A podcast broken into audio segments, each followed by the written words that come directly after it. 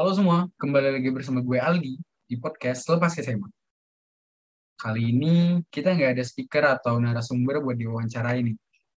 Karena di episode hari ini, speakernya itu gue sendiri. Ya mungkin sambil lo kenal atau dengar-dengar cerita gue sih. Uh, Oke, okay, kenalin kembali. Nama gue Aldi Saputra. Lo semua bisa panggil gue Aldi. Gue sekarang kuliah di jurusan Teknik Sipil di U P N Veteran Jawa Timur. Dan by the way gue masih maba karena gue bisa dibilang ngambil gap year tuh satu setengah tahun. Uh, gue tuh pernah berkuliah di salah satu perguruan tinggi negeri di daerah gue dan jurusan teknik mesin.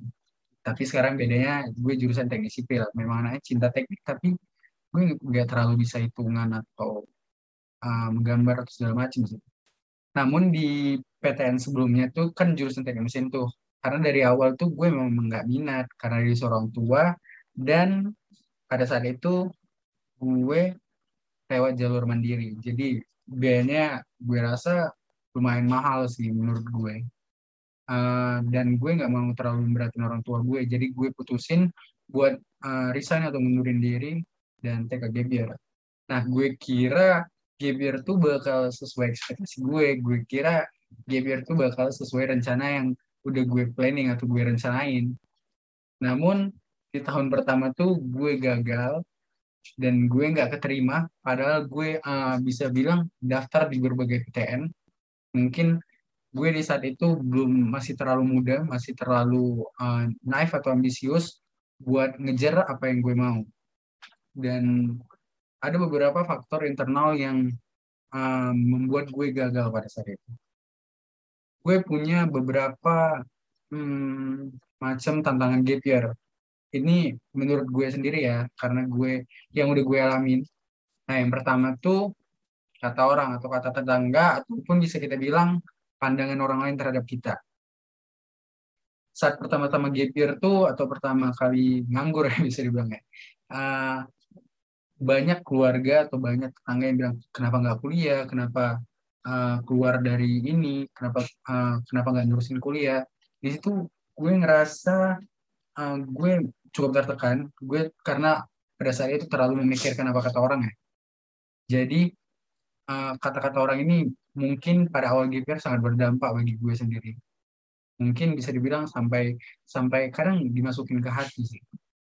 Yang kedua tuh bosan. Ketika lo gap year dan teman-teman lo sudah udah sibuk kuliah, ketika teman-teman lo udah sibuk kerja dan segala macam, dan lo yang belajar belajar buat ngambis atau segala macam, itu cepat bosan gue rasa. Karena gue pada saat itu teman-teman pada kuliah dan gue uh, mutusin mundurin diri dari kuliah dan di rumah aja buat belajar. Gue rasa cepat bosan, nggak tahu uh, cara belajar gue atau uh, kegiatan-kegiatan gue yang terlalu apa ya terlalu itu itu aja. Terlalu apa stagnan, gue nggak tahu. Dan yang ketiga, tantangan terbesar dari gap year tuh rasa malas. Karena ini banyak dialamin ya. Menurut gue banyak dialamin orang-orang yang take a gap year, yang ambil nunda jarak satu tahun berkuliah, rasa malas. Karena ketika kita mau belajar tuh kadang muncul rasa ah nanti aja lah, ah lima menit lagi lah, ah sepuluh menit lagi lah, yang membuat kita itu akhirnya nggak belajar-belajar. Dan gue terkena pada terkena rasa malas pada tahun pertama. Bahkan di tahun kedua tuh bisa dibilang gue sedikit terkena rasa malas sih, tapi gue paksain buat belajar karena gue tahu nggak enak buat nggak uh, enak ditolak P T N gitu, nggak enak buat gagal lah istilahnya. Uh, selain rasa malas tuh gue terlalu banyak bermain-main sih, gue terlalu banyak nongkrong lah istilahnya bersama teman-teman gue yang ngambil gap year juga. Jadi Uh, itu merupakan kendala-kendala yang gue alamin sih selama gap year. Nah, salah satu hal yang ngeselin tuh bukan salah satu sih, ini memang hal yang ngeselin ya bagi gue. Karena gue tahu cara mengatasi atau cara membuat rencana yang bisa dibilang tepat atau akurat untuk apa ya belajar atau membuat planning lah istilahnya itu gue baru tahu sekarang. Dan gue mau lo dengar supaya lo semua itu nggak ngalamin atau bisa gue nggak bisa jamin setelah lo dengerin ini lo nggak ngalamin kegagalan. Setidaknya lo setelah dengerin ini lo bisa uh, ngaca lah istilahnya, bisa bercermin pada diri sendiri dan tahu apa kekurangan lo, dan lo bisa meminimalisir uh, kegagalan yang bakal lo alamin ke depannya. Nah, yang pertama seperti pada episode-episode sebelumnya, set your goal atau buat tujuan atau planning buat ke depannya. Entah itu buat uh, belajar, entah itu buat strategi, buat pilihan lo U T B K atau S N M P T N ataupun mandiri. Jadi uh, tujuan ini penting ya, dan planning itu sangat penting. Nah, dan buat lo yang sudah dibahas di Selepas S M A, uh, postingan semalam atau beberapa hari yang lalu ya, kalau lo ngerasa diri lo itu nggak eligible atau nggak nggak masuk ke dalam kuota buat daftar S N M P T N nanti, gue rasa lo harus uh, persiapin diri lo buat S N M P T N, buat U T B K. Karena jujur U T B K itu uh, lawannya itu satu Indonesia, lawannya itu beratus ribu ya. Jadi buat dapetin apa yang lo mau itu nggak mudah, buat dapetin apa yang uh, lo pilih di jurusan itu nggak mudah, karena lawannya itu satu Indonesia. Yang kedua itu serious schedule, jadi buat jadwal. Setelah lo buat planning-planning yang mau lakuin, yang mau lo lakuin ke depannya, uh, entah itu belajar ataupun kegiatan yang lainnya, uh, serious schedule buat jadwalnya, kapan belajarnya, kapan mainnya, kapan buat entah kegiatan lain. Dan saran gue buat jadwal belajar tuh, ini saran dari gue ya, terserah lo mau ikutin atau enggak, saran dari gue tuh belajar bukan seperti timetable. Belajar bukan hari ini tiga matkul, ini eh tiga matkul, hari ini tiga mata pelajaran. Jadi bukan gitu. Gue gue nyaranin lo buat belajar itu per materi. Misal nih, uh, lo pengen belajar matematika, lo jabarin tuh materi-materinya. Setelah lo jabarin, lo tentuin di hari apa lo belajar ini. Misalnya hari Selasa atau Selasa sampai Rabu gue harus paham limit. Kamis sampai Jumat gue harus hafal trigonometri. Terus buat eh, Sabtu Minggu gue harus hafal hmm, limit trigonometri mungkin atau sebagai macamnya, atau materi-materi lain yang mau lo atur atau lo schedule kan. Uh, ini dari yang tips ketiga ini dari Bang Sabda atau Bang Wisnu, gue nggak tahu. Hapus distraksi-distraksi yang mengganggu uh, fokus lo. Jadi misal lo uh, setiap lihat gitar tuh lo bawaannya pengen main gitar, atau setiap lihat game bawaannya lo mau main game. Itu gue kemarin singkirin sih. Gue singkirin distraksi-distraksi yang buat gue itu nggak terlalu fokus buat belajar. Nah yang keempat ini, ini kesalahan gue juga, dan mungkin kesalahan hampir banyak orang, yaitu mau capek.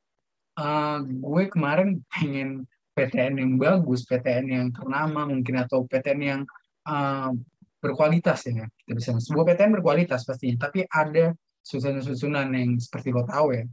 Gue pengen P T N yang ba- yang terbagus, tapi gue nggak mau capek.